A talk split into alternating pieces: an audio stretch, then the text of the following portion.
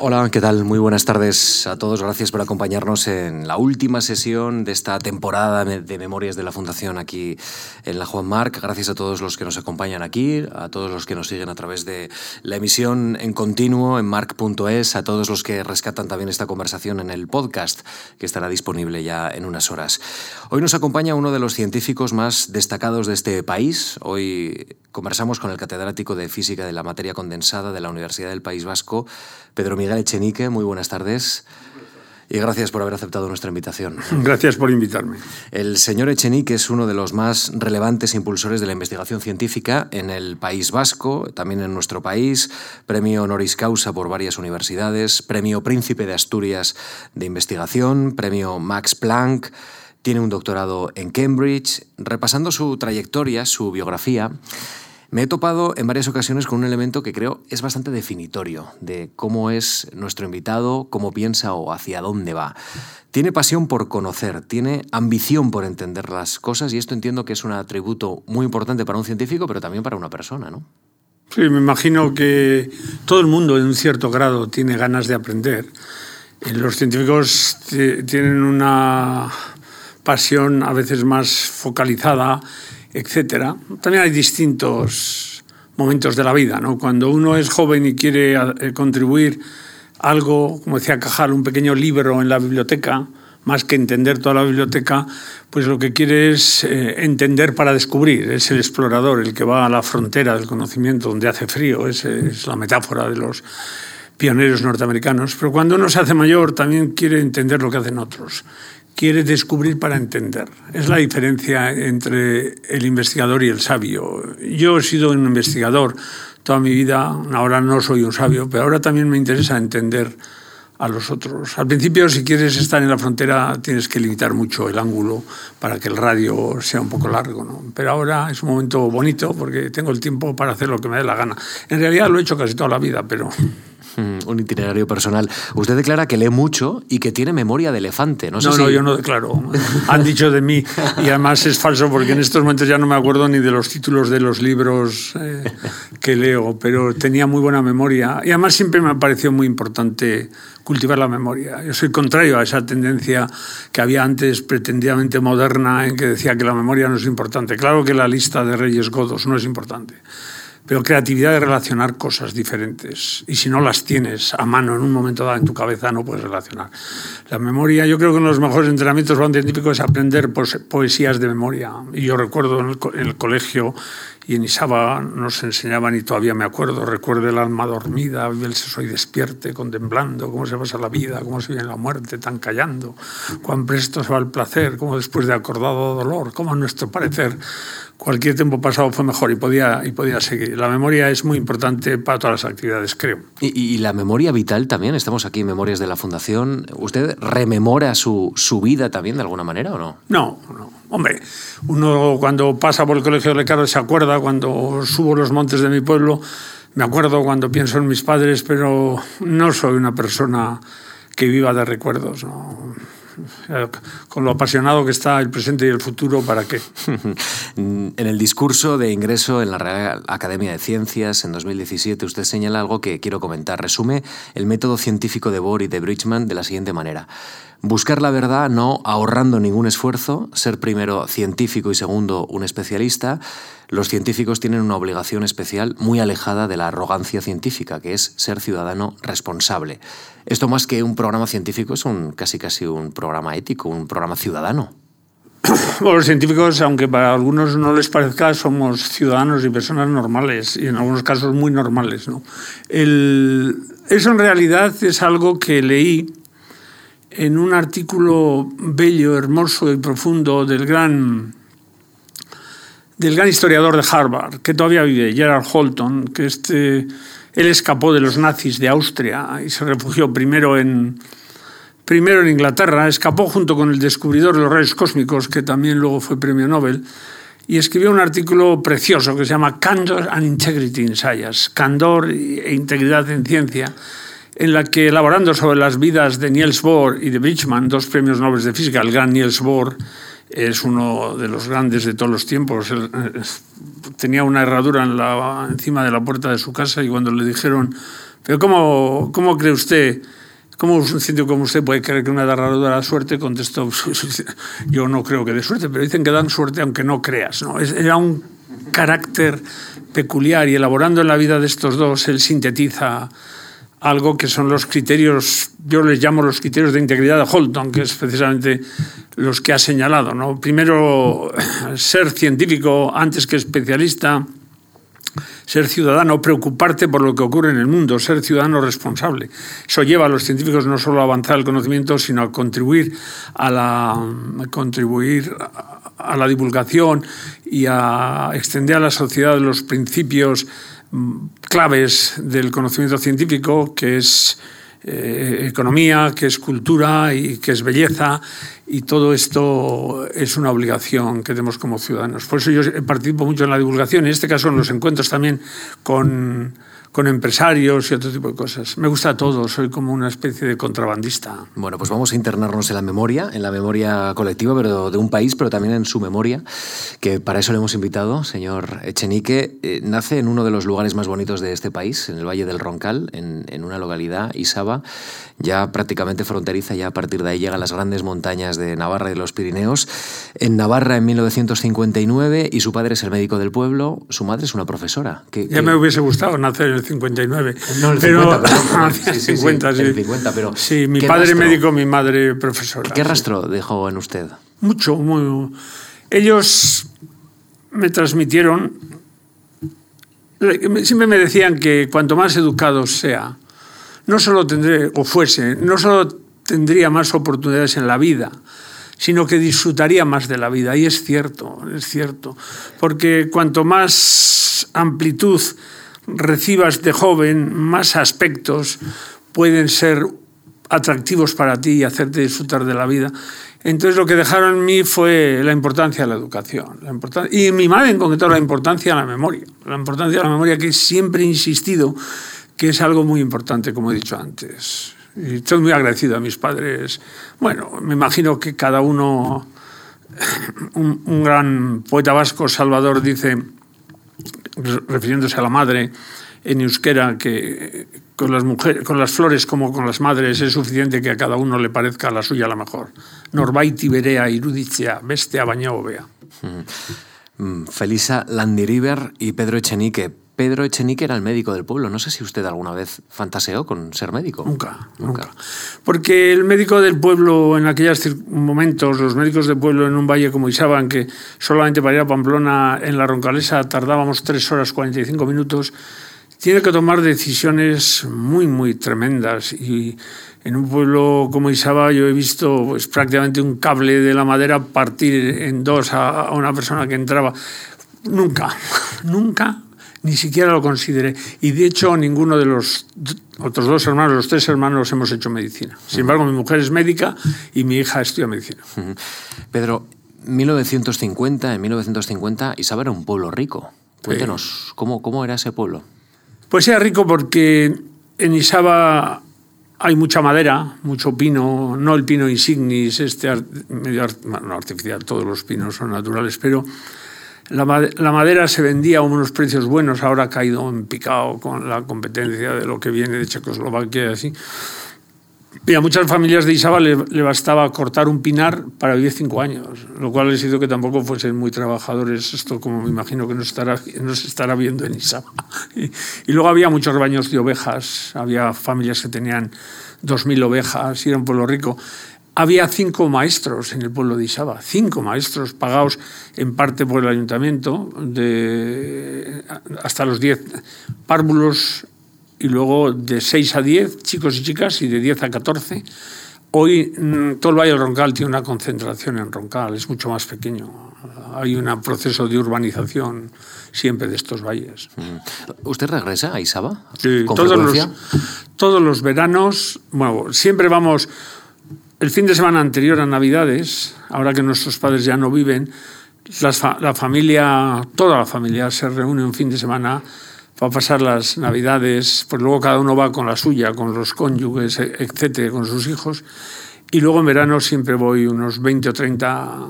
Intento todos los años subir a la NI, que es 2.500, y a la Mesa de los Tres. Siempre digo que el primer año que no pueda subir, que está acercándose, es el comienzo de mi vejez. Mm, es la cumbre del Pirineo Navarro, la, Mesa de los Tres Reyes. no sé, cuando uno vuelve a, Isaba, ¿qué más echa de menos? ¿Y las montañas? Ahora usted vive cerca del mar. No, sé si hoy, cuando eh, mira el, mar en Donostia, en San Sebastián, echa algo de menos de esa tierra navarra o, no.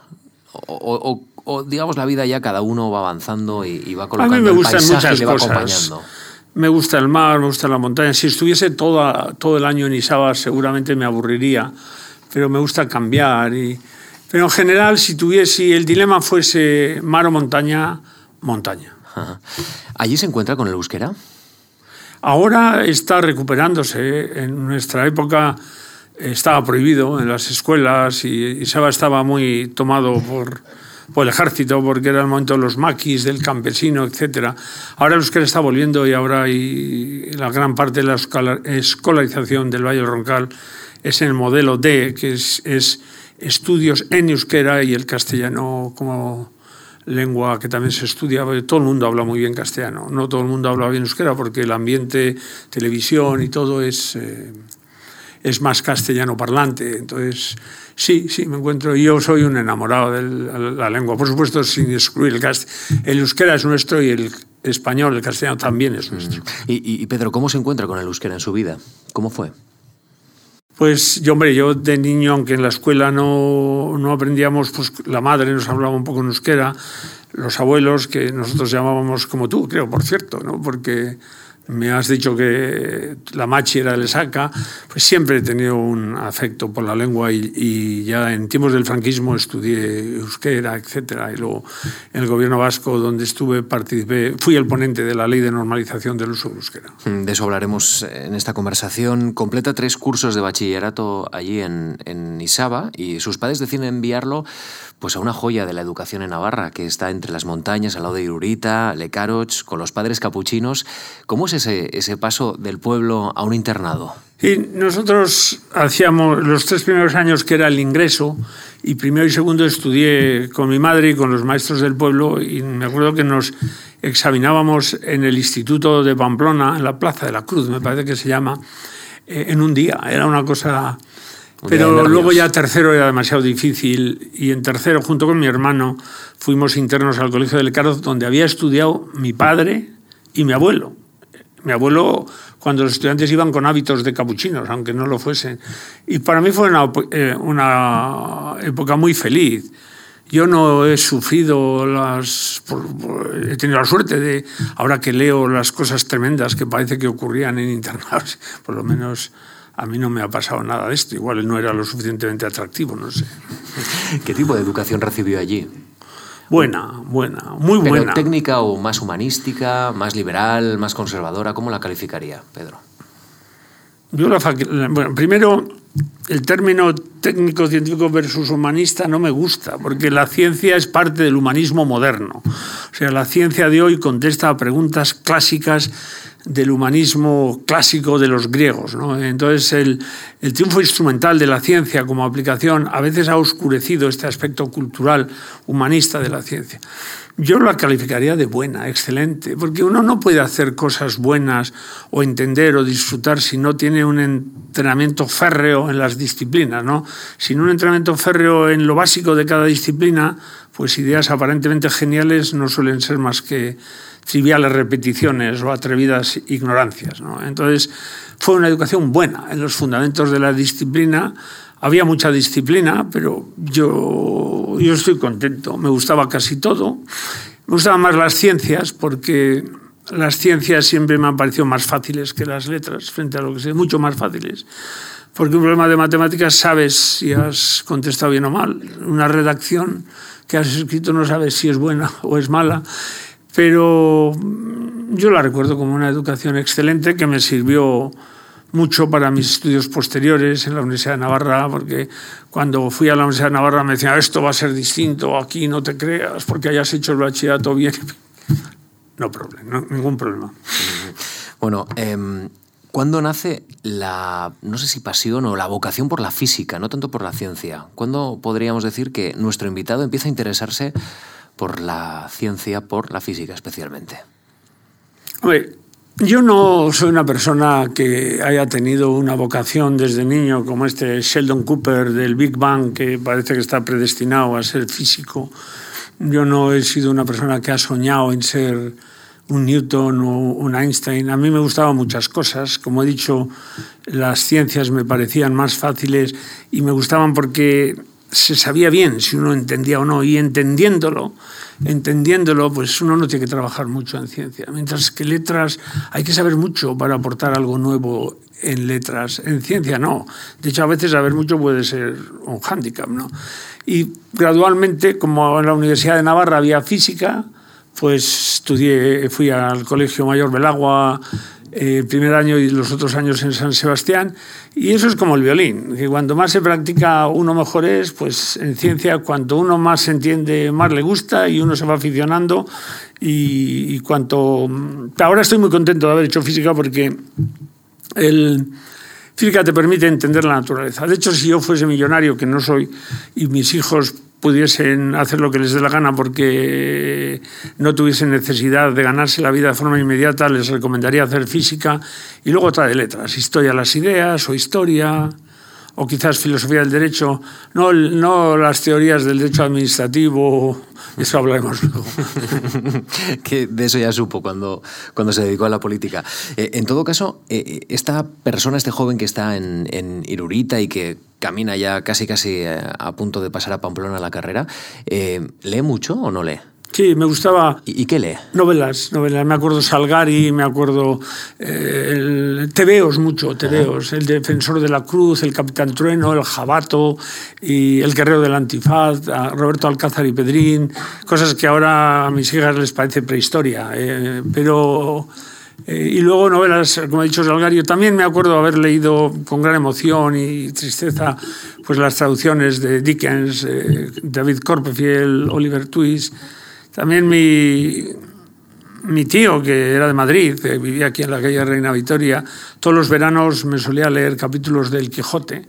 A mí no me gustaba mucho entonces, pero yo creo que me ayudó a, disfrutar y a querer a la lengua castellana pasó de un pueblito pequeño a un, eh, bueno, pues a un internado en otro pueblo relativamente pequeño, pasa a una ciudad media, no muy grande. ¿Cómo fue esa traslación, llegar a Pamplona? No sé si usted ya se vio en, en una, en una ciudad o prefería vivir en un pueblo, no, no, no sé cómo era ese camino.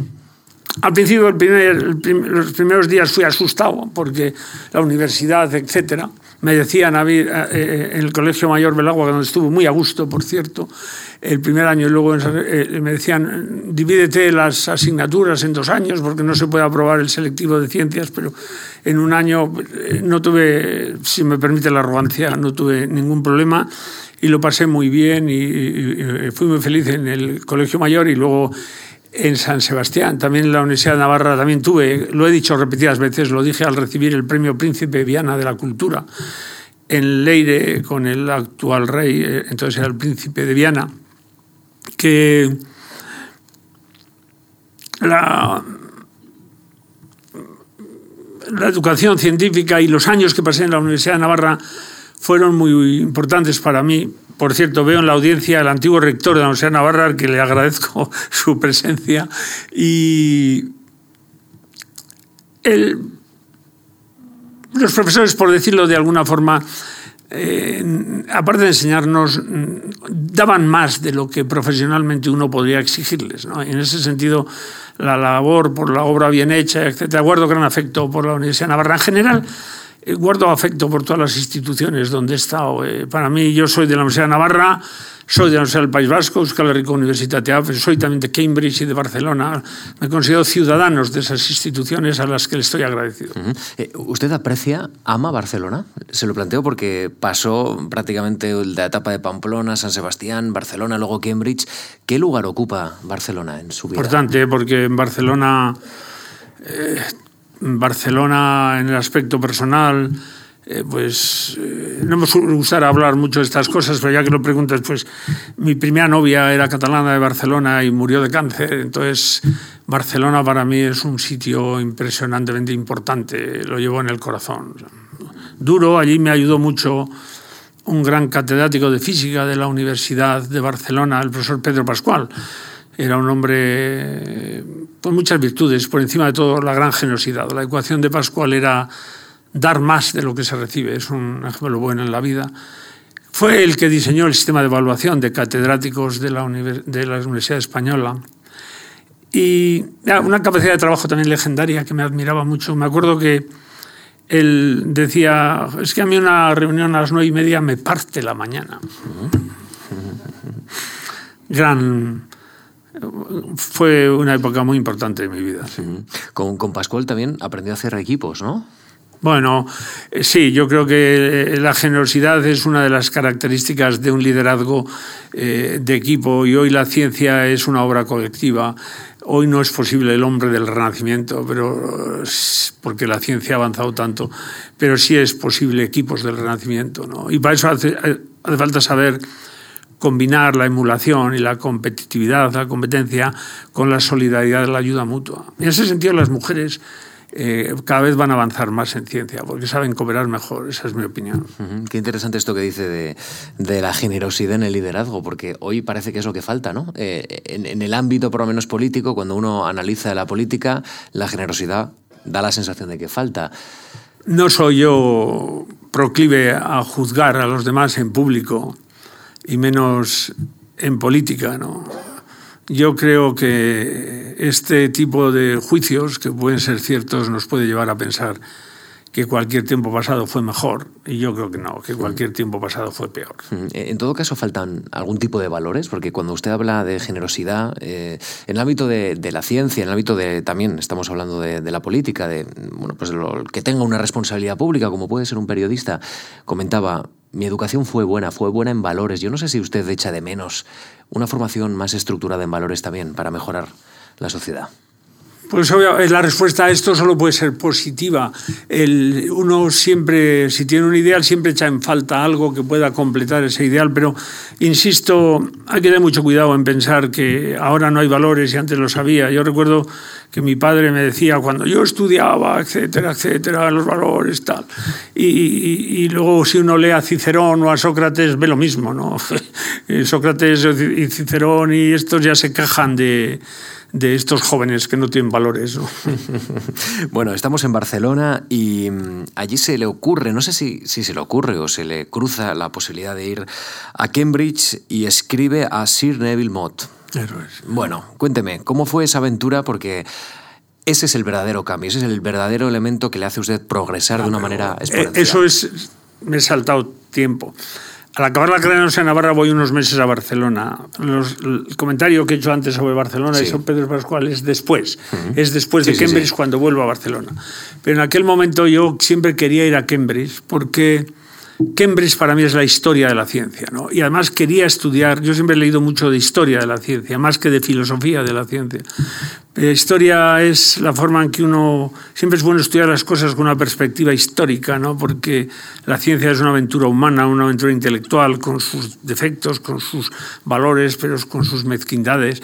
Y había leído mucho sobre historia de la ciencia y siempre en la historia de la física aparece el Cavendish Laboratory de la Universidad de Cambridge, que es el sitio fundado por Maxwell, el de las ecuaciones de Maxwell que explican el electromagnetismo, pero el sitio donde se había descubierto el electrón en 1897, el neutrón en 1932 y la estructura doble hélice del ADN en 1953. Dentro de 100 años nadie se acordará que este es el año en que la reina de Inglaterra, eh, la actual, eh, fue entronizada pero todo el mundo recordará la estructura de doble hélice del ADN que encierra el secreto de la vida. Yo quería ir allí.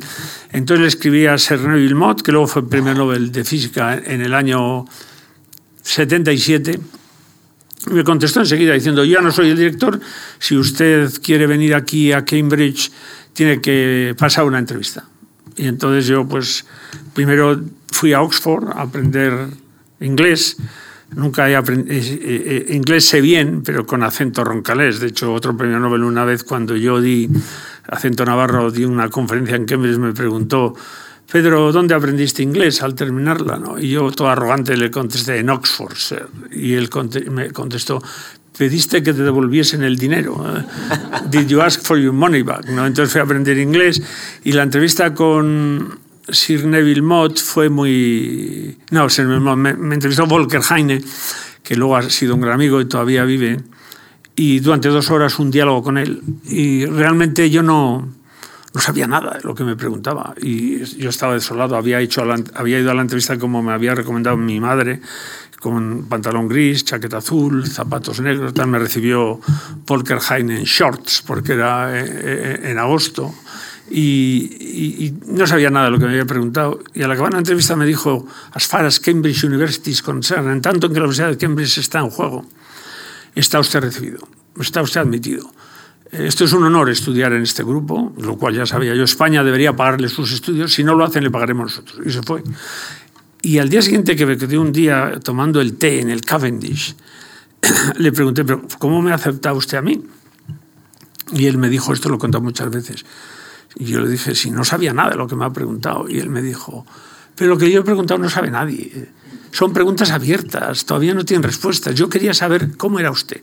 Ya tendrá tiempo de aprender algo que he utilizado muchas veces en entrevistas. Si llego a hacer lo que algunos aconsejan, hasta listillo, que no te, tú di algo, que no te quedes parado, que vean que tienes iniciativa, liderazgo, como parece algunos de estos, si me permite la broma, políticos eh, estandarizados, pues no hubiese entrado. Y de luego fui muy feliz en Cambridge también. Hice el doctorado en tres años y y bueno, Cambridge es deslumbrante porque, claro, son, estas son universidades con unos fondos y unos medios eh, pues, tipo Harvard o Cambridge, pues, eh, muy distintos a los que a las universidades de aquí. Entonces, hay cursos por todos los lados, Y ahí entra la Fundación Marcha, que estamos.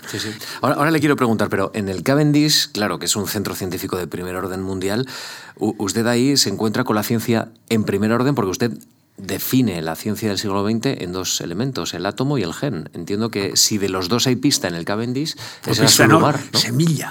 Eh, ahí, era su lugar, ¿no? Pues donde yo quería ir, sí, porque el, Cavendish es la historia de la física. El Cavendish ha producido 29 premios Nobel. Ahora es distinto porque ahora la ciencia ha explosionado tanto que las universidades americanas eh, ya son muy difíciles de competir con una universidad como Harvard, que por ejemplo tiene de fondo patrimonial, tenía en el año 2007 38 mil millones de dólares.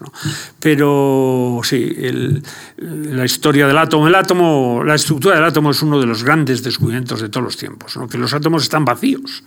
En realidad los átomos son, y se descubre el electrón, se descubre en Cambridge, y el neutrón. ¿eh? y el experimento hecho por uno de los directores de Cambridge, también en Manchester, de que el núcleo del átomo está concentrado en un espacio pequeñísimo, el átomo es vacío.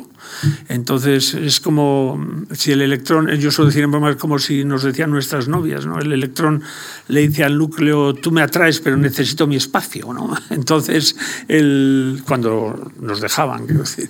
Entonces, ese descubrimiento es clave, es el descubrimiento uno de los descubrimientos esenciales del siglo XX, porque lleva a la comprensión de la materia, de qué están hechas las cosas, pregunta clásica de los griegos. ¿no? Y segundo, el descubrimiento de la estructura de doble hélice del ADN es la vida, el, gen, en que en la estructura de doble hélice del ADN y más en concreto en la forma en que las cuatro letras del alfabeto de la vida, la adenina, etcétera, se articulan a lo largo del eje vertebral de la molécula va encerrada la forma en que una generación transmite las características a la siguiente. Va encerrado el secreto de la vida. Bueno, pues es aquí donde llega el cruce de caminos con, esta fundación, que la sitúa en esta, en esta conversación, en Memorias de la Fundación. En Cambridge, gracias a Alberto Galindo, usted recibe una ayuda a la investigación de la Fundación Mark 1973-74 como Research Student del Grupo sobre Teoría de la Materia Condensada en los laboratorios Cavendish de, esta universidad. Usted exploraba una tesis, le voy a leer exactamente, eh, ampliación de estudios sobre conducción eléctrica en semiconductores. Bueno, ese era el título inicial con que solicité, luego hice otra cosa, pero la, la Fundación March, eh, eh, como toda formación, eh, fundación inteligente, tiene la flexibilidad suficiente para permitir cambios de dirección, porque cuando uno abre una investigación no sabe a dónde llevar, si lo supiese igual no merecía la pena, pero sí que fue muy importante aquella, que además luego con los años, pues yo solo con, al cabo de los años he aprendido que fue Galindo el que decidió, Galindo que es un hombre un sabio poliédrico, y que fue el que contestó a mi discurso de ingreso en la Real Academia Española de Ciencias con un discurso espléndido sobre belleza en ciencia. Sé también que en el jurado hubo, debió haber alguna discusión, pero ¿cómo le vamos a dar una beca para ir a Cambridge si no ha estudiado física cuántica? Una vez más, la mentalidad reguladora de las instituciones españolas, porque yo sí había estudiado física cuántica, pero la Universidad de Navarra lo llamaba electrónica física. Pues menos mal que había un Galindo o un Sánchez del Río luego en etapas posteriores, los mejores eh, físicos de aquel momento que dijeron, bueno, bueno, vamos a darle la oportunidad y seguro. Eh, eso me permitió, fue muy importante para mí porque a pesar de que los ingleses me hubiesen pagado, la Fundación Mars era muy generosa. Aparte de la matrícula que era carísima en aquel momento porque no, había, no estaba Inglaterra en la Unión Europea, pues el, dinero que me dieron me permitió no tener que hacer tutorías, no tener que dar clases para completar mis fondos, para completar eh, mi forma de vivir y me permitió apuntarme a muchísimos cursos, porque Cambridge da libertad de doctorado sobre temas muy variados que no eran de mi especialidad, pero siempre es bueno que uno explore otros ámbitos y otros temas, porque ese conocimiento colateral puede ser luego decisivo en tener una idea nueva. Y todos aquellos cursos que hice, pues, teoría cuántica de las moléculas, física estadística, teoría cuántica de campos, eh, quantum theory of solids, etcétera, pues me han servido a lo largo de la vida en cuando surge una cosa nueva poder acercarme a los temas rápidamente con aquel ruido de fondo que adquirí al estudiar de forma sistemática, porque en la juventud es cuando uno estudia sistemáticamente, luego ya no, porque uno, uno estudia focalizado, focalizado hacia algo que quiere entender y deja mucho, y esa forma sistemática de estudiar que te da una estructura mental y unos conocimientos básicos, lo básico de cada disciplina, que luego permite la flexible adaptación a los cambios.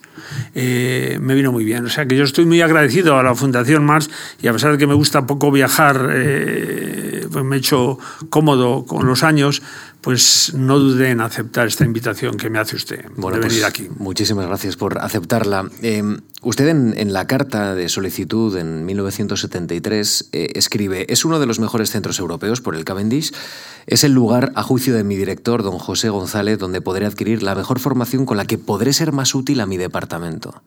Y es aquí un matiz que quiero comentar con usted. La yo sabía que había escrito yo esto. Sí, sí, sí. Me tiene que dar toda esta información para que yo sepa lo que he hecho en el pasado. Claro sí. La idea de equipo, la idea de una cadena de esfuerzos, ¿no? Eh, esto sí que es importante porque en ciencia nadie hace nada individualmente. Y eso ya usted lo empezó a comprender pronto. Sí, sí. Ciencia eh, es una obra colectiva. Ya Bernard, el gran investigador francés, dice la science c'est nous, l'art c'est moi. El arte es más individual. No tendríamos la Gioconda sin Leonardo da Vinci, pero tendríamos la estructura de doble hélice del ADN sin Watson y Crick. ¿no? Por eso es muy importante los equipos, es muy importante los que han venido antes.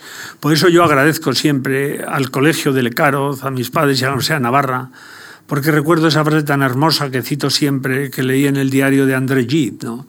Todas las olas del mar deben la belleza de su perfil a la retirada de los que les precedieron.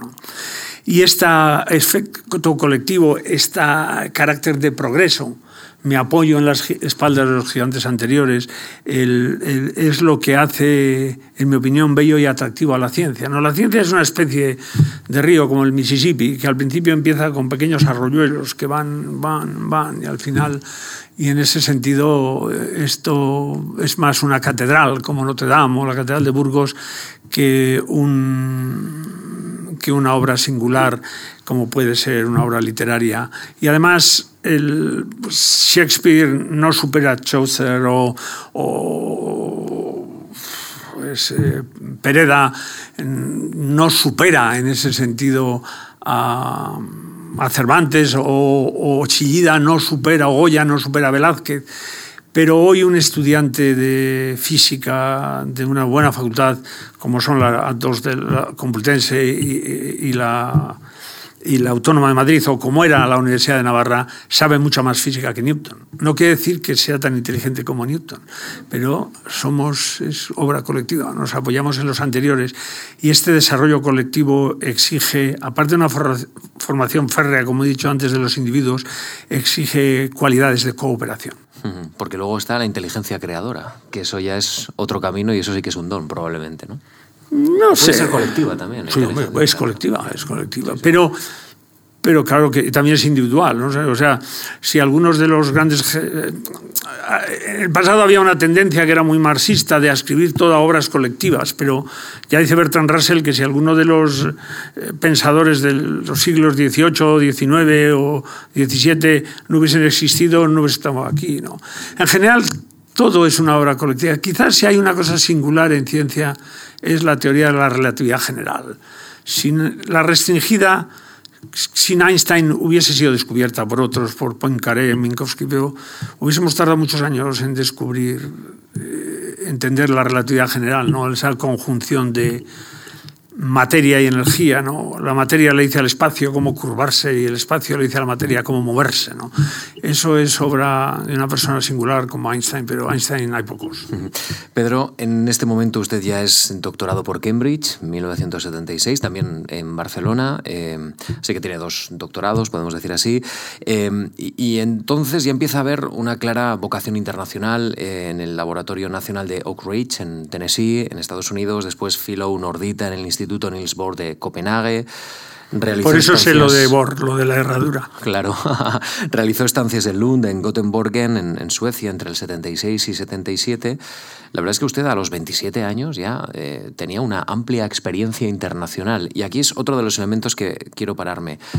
La ciencia es universalizadora y esto es algo enormemente importante para un joven que también va aprendiendo. Es cooperativa y hay que trabajar en equipo, pero también es universal, rompe fronteras. La ciencia es internacional en sus valores, eh, de, hecho la ciencia siempre es, globalizada en sus relaciones y en todo, ¿no? Pero, pero los que la hacen no son solo internacionales, tienen anclajes. Por ejemplo, y esto es una cosa muy importante que a veces no se entiende bien, por ejemplo, un laboratorio de electrónica, un laboratorio de la Philips, puede moverse de un país a otro, pero la Universidad de Cambridge no se exporta la Universidad de Navarra nos exporta, la Universidad Autónoma de Madrid nos exporta. El talento también está anclado geográficamente y hay que buscar una excelencia internacional pero con un anclaje geográfico local, porque esas relaciones, esos ámbitos de discusión, esas relaciones sociales, esos afectos que se crean, son como un caldo de cultivo de la creatividad. O sea, esa combinación internacional pero a la vez con este anclaje geográfico local es la clave de una institución de calidad, en mi opinión, y siempre he defendido esto yo en el País Vasco, abiertos al mundo, pero sin olvidar las raíces.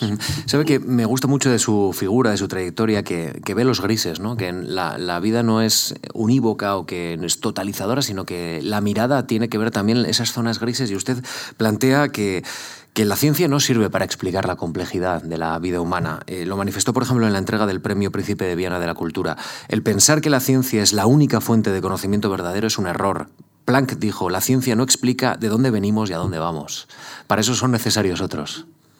Ese es un tema muy difícil y muy bonito. Ya veo que ha leído mucho sobre mi vida. Le, Me ha leído unos cuantos discursos, sí, porque bueno, es muy premiado, Pedro. Sí, la verdad muy premiado. Siempre he pensado que... No, nunca he pensado que los premios no los, no los merecía, pero sí he pensado que gente que merecía igual que yo no ha tenido la misma suerte. En ese sentido, yo creo que en la vida es el esfuerzo, es también el ejemplo de los padres de los anteriores y también es la suerte. ¿no?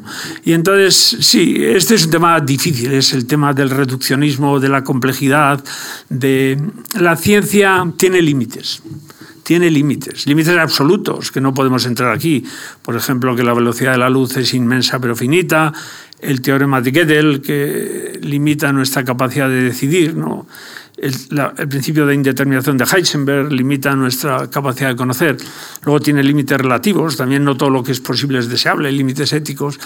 Pero hay aspectos del conocimiento humano que por el momento, por el momento, no tienen respuesta científica. Y también es muy importante, y si se me permite entrar en, en disquisiciones, que a veces las grandes preguntas llevan a pequeñas respuestas. ¿De dónde venimos? ¿A dónde vamos? La ciencia no puede contestar. Eh, pero, pero igual, bueno, los vascos, incluso los navarros, eh, el, de dónde venimos a dónde vamos añade una tercera pregunta que es importante de dónde vamos a comer pero eso es pero eh, muchas veces muchas veces las grandes preguntas llevan a pequeñas respuestas mientras pequeñas preguntas llevan a grandes respuestas. Galileo cambia el mundo. Cuando rodeados de profesores de filosofía que se preguntaban de dónde venimos y a dónde vamos, se pregunta cómo cae una bola por un plano inclinado. O Pavlov, con el estudio de los reflejos condicionados de cómo responde un perro, hace una contribución científica de primera línea. Dicho esto, que es un, inciso, yo creo que preguntas como el sentido, ¿no? Merece la pena vivir. Es difícil que tengan una respuesta científica y en ese sentido, en ese discurso que cita usted, y en este caso haciendo una exhibición de memoria, porque lo antiguo recuerdo, ya debe ser que estoy perdiendo plasticidad o agilidad, lo, lo, moderno ya recuerdo menos. También cito a Maxwell, primer director del Cavendish, donde dice que el test supremo de un científico es conocer los límites de aplicación del conocimiento científico. Yo creo que hay aspectos de la vida humana importantísimos que no tienen una respuesta científica desde las ciencias empíricas. Ya Kant también dice lo ha explicado muy bien este gran filósofo Sandel, que acaba de estar eh, en Madrid, Premio Princesa de Asturias, que las leyes de la física contestan al mundo de lo sensible, pero el mundo de lo inteligible, esa capacidad autónoma de definir sus propios fines, eso no puede ser contestado con las leyes de la física.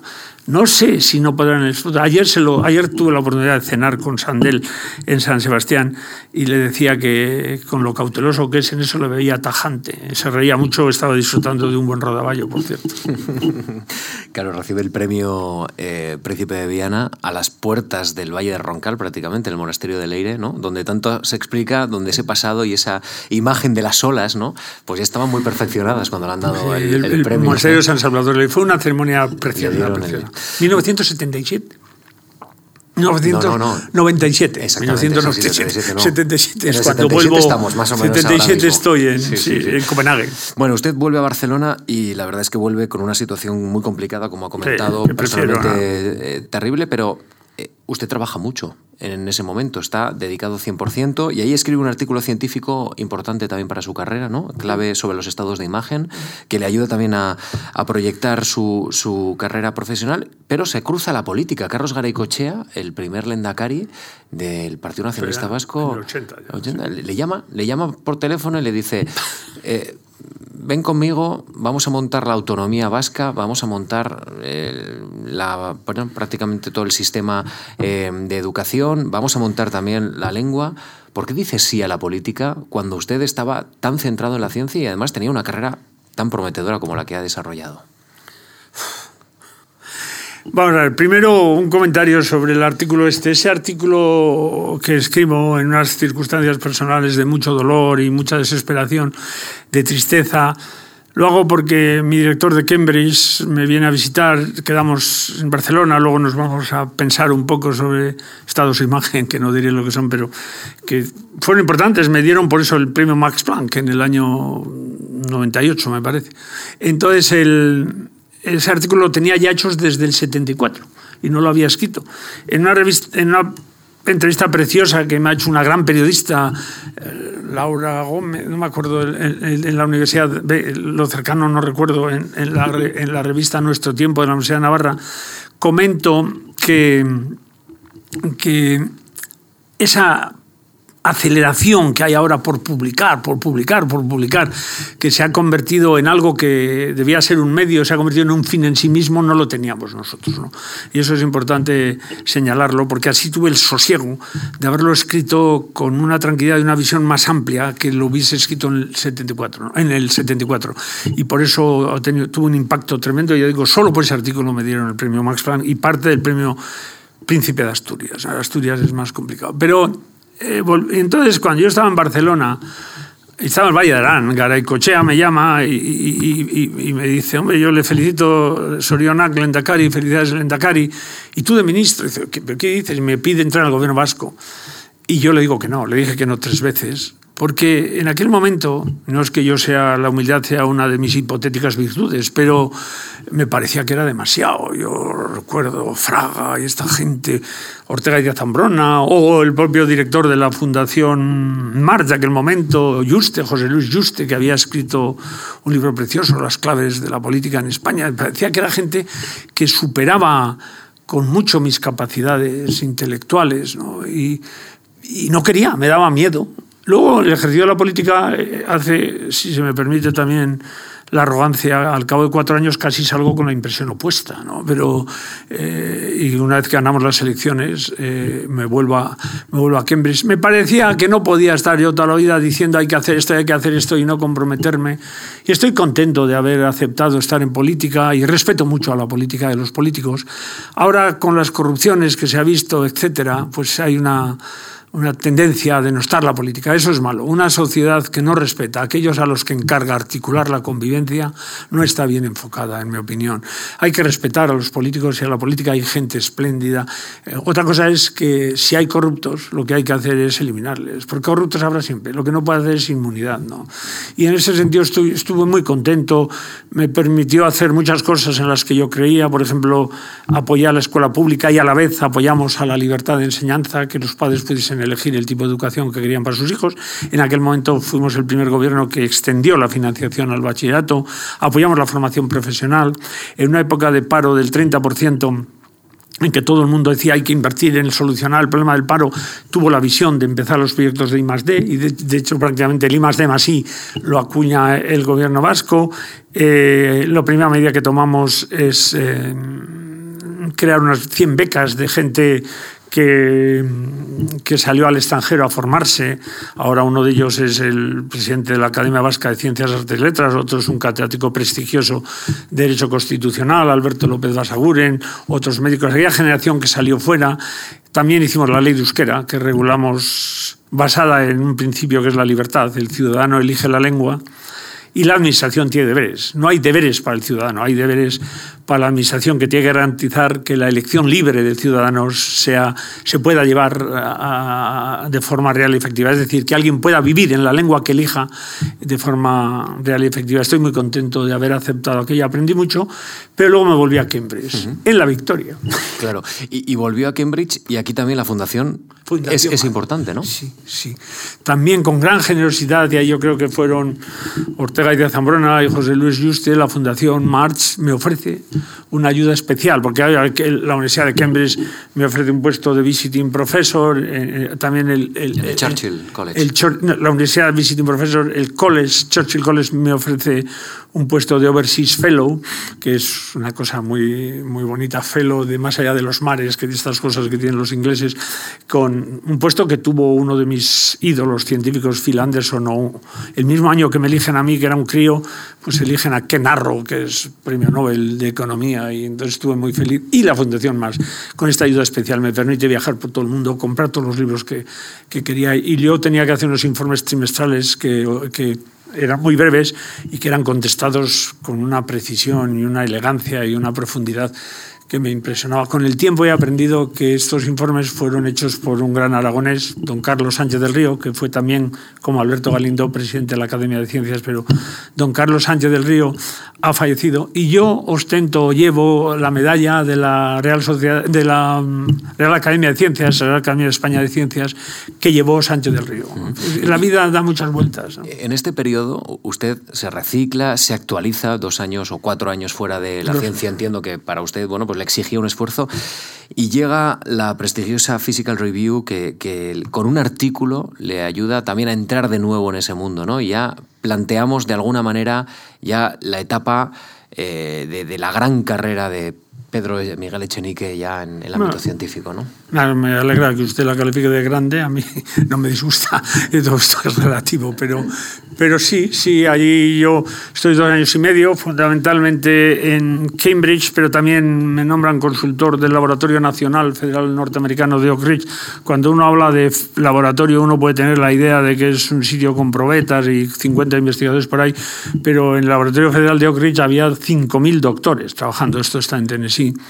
Y, y luego ya pues vuelvo al País Vasco de catedrático y empiezo un grupo y luego allí pues creo algunas otras instituciones que seguro que con el, lo bien que ha estudiado usted en mi vida lo sabrá. ¿Por qué regresa Pedro al País Vasco? ¿No, no tiene la tentación de hacer una carrera internacional? abierto al mundo, la carrera interna el País Vasco, en Navarra, eh, también las carreras son internacionales. ¿eh? Entonces, el, bueno, pues porque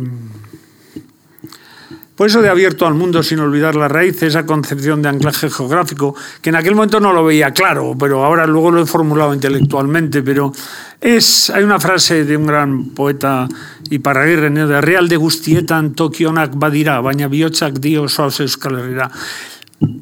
En todos los sitios hay lugares maravillosos, pero el corazón me dice vuelve al País Vasco abierto al mundo intento ser sin olvidar mis raíces. Y ahí se afinca en San Sebastián, cerca sí, del mar. Yo, sí, siempre lo tuve clarísimo. Desde que siempre tenía claro que vivía, no se puede comparar con Bilbao. Todo el mundo lo entiende, incluso gran parte de los bilbaínos.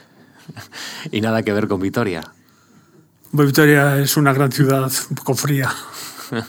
es la ciudad administrativa, ¿no? Y esto también imprime un carácter específico. Sí, sí, sí. Yo una de las cosas que más me irrita en la vida es la burocracia. ¿no? la burocracia tiene una ley, la, ley de, la regla de oro de la burocracia es más burocracia. Ya decía el gran poeta William Blake que la misma ley para el, para el buey y para el león es opresión. Procedimientos diseñados a controlar la corrupción lo que hacen es impedir a los investigadores desarrollar nuevas ideas.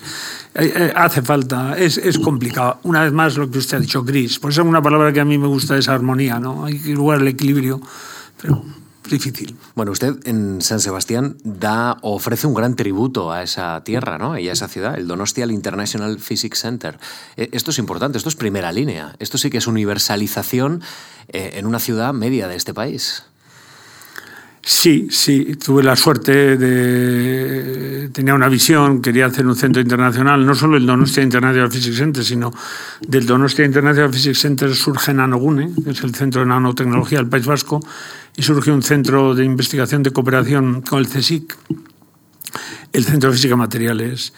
Por hacerle un dato de algo que empezó como una cosa pequeña, el año pasado, artículos del Donostia International Physics Center recibieron más de 15.500 citas en un año. Estoy muy contento. Ha superado mis ilusiones, incluso mis sueños. Mis colaboradores me decían, ah, esto estás loco, ¿cómo vamos a conseguir esto? Pues ellos estaban equivocados, pero es que yo también estaba equivocado. Hemos logrado más lo cual quiere decir que si se trabaja con rigor, con intensidad, con pasión, pues las cosas muchas veces salen bien. No siempre, otras veces salen mal. No vamos aquí a generalizar y lo que he dicho antes, yo he tenido mucha suerte. ¿Su centro está trabajando donde hace frío, que planteaba al inicio, en esa frontera? Eso es, sí. sí pero ahora hemos llegado con buenos abrigos. ¿Hay buenos abrigos y en qué está investigando? ¿Cuál, cuál es? Yo ya, yo ya en el tema de investigación eh, yo solo estoy ya en un tema que se llama la física del segundo, que es los procesos ultra rápidos. Ahora la tecnología moderna permite seguir el movimiento de los electrones en tiempo real en unidades del segundo. Un segundo, para los que hayan hecho ciencias aquí, es 10 elevado a menos 18. Para los que no hayan hecho ciencias, es la millonésima parte de la billonésima española, porque la billonésima inglesa es mil millones, la española es un millón de millones. Un segundo es la millonésima parte de la billonésima del segundo. Es decir, hay tantos atosegundos en un segundo como segundos en la edad de todo el universo, que es 13.700 millones de años. Pues hoy con los láseres algo que fue llamado una solución buscando problemas. Se puede seguir el movimiento de los electrones en estas distancias y yo trabajo en ese tema, pero ya mucho menos. Pues ahora publico al año tres cuatro artículos, que no está mal, ¿no? pero antes, y además fundamentalmente en estos temas colaboro con científicos rusos. ¿Quiere retirarse en algún momento? Estoy retirado de cantidad de sitios. El jueves pasado me retiré de la vicepresidencia del campus de excelencia de la Universidad del, País Vasco, de la Fundación Cursos de Verano, me voy a retirar del patronato de Tecnalia, he dejado la presidencia, hace años dejé la presidencia de la Academia Vasca de Ciencias y Letras y Artes, eh, me he retirado, no sé si lo he dicho ya, de Nanogune, y, y el DIPC, el Donostia Internet Physics Center, pues los patronos me insisten y yo creo que no puedo decirles que no, que siga, que siga unos años. De catedrático me retiraré el año que viene, que cumplo 70 años, por eso añoraba cuando ha dicho el 59. Entonces, el, sí, yo creo que es mejor retirarse de los sitios, de las posiciones administrativas y de las posiciones, en cierto modo, de poder, cuando la gente quiere que te quedes, que aferrarse cuando quieren que te vayas. ¿no? Sabe que en periodismo hay una muy buena frase que aprendemos los periodistas. Es mejor dejar a la audiencia con hambre. Es decir, con la sensación de que me gustaría más que totalmente saciada, como esta conversación no da para más, ¿no? Pero quiero plantearle... Creo que no pase esto. No, no, no. Eh, creo que nos vamos a quedar con, con hambre. Eh, nuestro invitado pertenece a la primera línea de la investigación en España en física en superficies, microscopía electrónica, interacción de cargas. Y voy a leer una lista de premios para que nuestros invitados sepan exactamente. Y lo quería decir al final y no al principio para no empañar ¿no? La, la figura y para no empañar también su honestidad, porque creo que esto es muy importante. La lista de premios es enorme. El Príncipe de Asturias en investigación, el Max Planck, el Euskadi de investigación, el Príncipe de Viana de la Cultura, la Gran Cruz de Alfonso X el Sabio, el Premio Nacional de Investigación Blas Cabrera, es académico de la Real Academia de Ciencias Exactas, Físicas y Naturales, Fellow de la Sociedad Americana de Física, miembro honorario de la European Physical Society. Es doctor honoris causa por la Universidad Pública de Navarra, por la de Valladolid, por la Complutense de Madrid, por la Alto en Finlandia.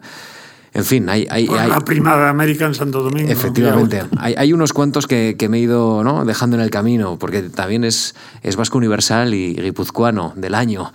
Eh, quiero plantearle, usted se ha esforzado mucho, pero ¿llegó a pensar en algún momento que estos reconocimientos no iban a llegar? ¿Usted estaba preparado para que quizá tanto reconocimiento no llegara o no? Yo nunca pensé que iban a llegar.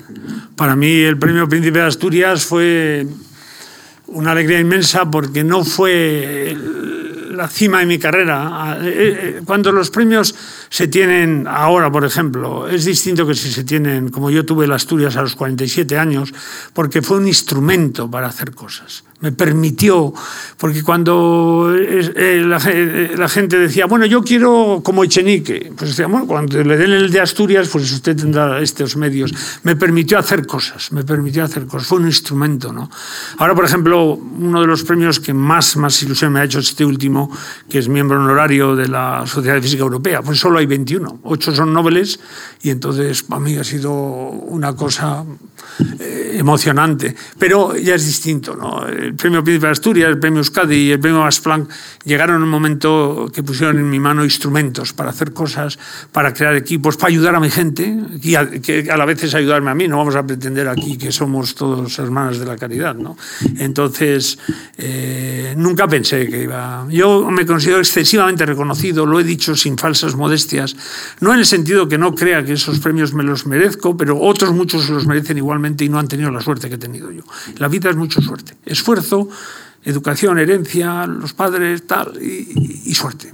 Pedro, ¿y ahora que puede tener más tiempo o poco a poco va a tener más tiempo? ¿En qué lo quiere dedicar? Pues como antes he dicho, el investigador quiere entender para descubrir, quiere estar en la frontera, quiere avanzar, pero con los años quiero descubrir para entender. Quiero aprender lo que han hecho otros, a entender lo que han hecho otros. Y de hecho una de las tristezas que tengo es que me vea en un momento de un cambio tecnológico tan rápido, de tecnologías disruptivas que van a cambiar nuestra forma de vivir, de relacionarlos, de convivir, eh, no, voy a, no voy a ver cosas maravillosas que me gustaría saber en qué consiste la energía oscura, cuál es el mecanismo de la superconductividad de alta temperatura, toda esta evolución de las ciencias del cerebro, etcétera, va a haber tantas cosas bonitas que qué pena que se me acaba el tiempo y no lo voy a poder ver, ¿no? me da pues, pena, me da pena. Le deseo mucha suerte y, mucha fuerza para que pueda seguir viendo cosas y para que siga subiendo la mesa de los tres reyes. ¿eh? Eso es. Y que siga disfrutando del camino, porque a veces la cima no es lo importante, el camino. Pues ya lo dice el Quijote, lo importante es el Quijote y, el, y, bueno, la Odisea, pero sí, sí, lo importante es el camino, no la posada. Aunque es verdad que desde la cima se ven bonitas vistas, que también... pero también hay, que hay disfrutar del camino, ¿no? Porque los guipuzcoanes, por ejemplo, son cimeros, ¿no? Claro. Pero los de pueblo somos senderistas, nos gusta andar por los caminos, no todos son las cimas. Hay cosas muy bonitas en la aproximación a la cima, incluso más bellas que la cima. Pero uno se da cuenta solo de eso cuando ha estado en la cima y ha estado en los senderos. Claro, y tiene que saber ver y apreciarlo, que no es poco. Pedro Miguel Echenique, ha sido un gusto conocerle, ha sido un gusto de verdad eh, conversar con usted y creo que es la, el mejor broche para una temporada de conversaciones con gente muy interesante, pero esta conversación ha sido muy brillante. Gracias de verdad por la oportunidad que nos ha brindado en conocerle y también gracias a la Fundación Fundación Marc por, por procurar este encuentro y sobre todo gracias a ustedes también por estar con nosotros y a los que nos están recuperando, porque con esta conversación rompemos las fronteras del tiempo, a saber quién nos está recuperando y cuánto tiempo después de esta conversación. Ya me lo contará usted, yo le agradezco haberme, haberme invitado. Yo también he estado muy a gusto. Gracias, Pedro. Un saludo. Gracias a todos ustedes.